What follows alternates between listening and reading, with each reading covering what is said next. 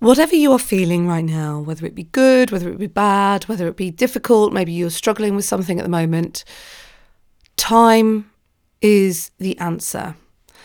I had a moment recently where I had been in a conversation with a friend, a bit back and forth, just relaxed. And I wrote something and I thought once I'd sent it, maybe she may have misunderstood the message. And I saw that she'd read the message, but she didn't reply and then she didn't reply, and then she didn't reply. So I sent another message, kind of slightly more breezy. She still didn't reply. No reply, no reply, no reply. And of course, in that silence, my brain started making up stories like, oh goodness, I've really offended her. I hope I've not offended her. Oh goodness, she's going to be cross with me the next time I speak to her.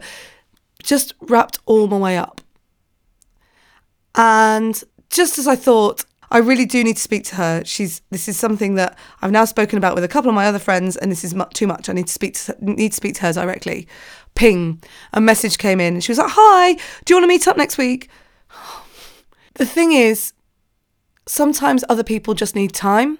Sometimes you need time, and sometimes you just have to rely on the fact that time will heal whatever it is that you're going through right now. Gift yourself time. If you are rushing around, if you're finding things too hard, gift yourself some time. This is your everyday positivity on Volley FM. My name is Kate Cocker. Have a great day. We are over the hump of the week now. It's all plain sailing from here. I promise you have 100% got this. I'll see you tomorrow. Have a great day.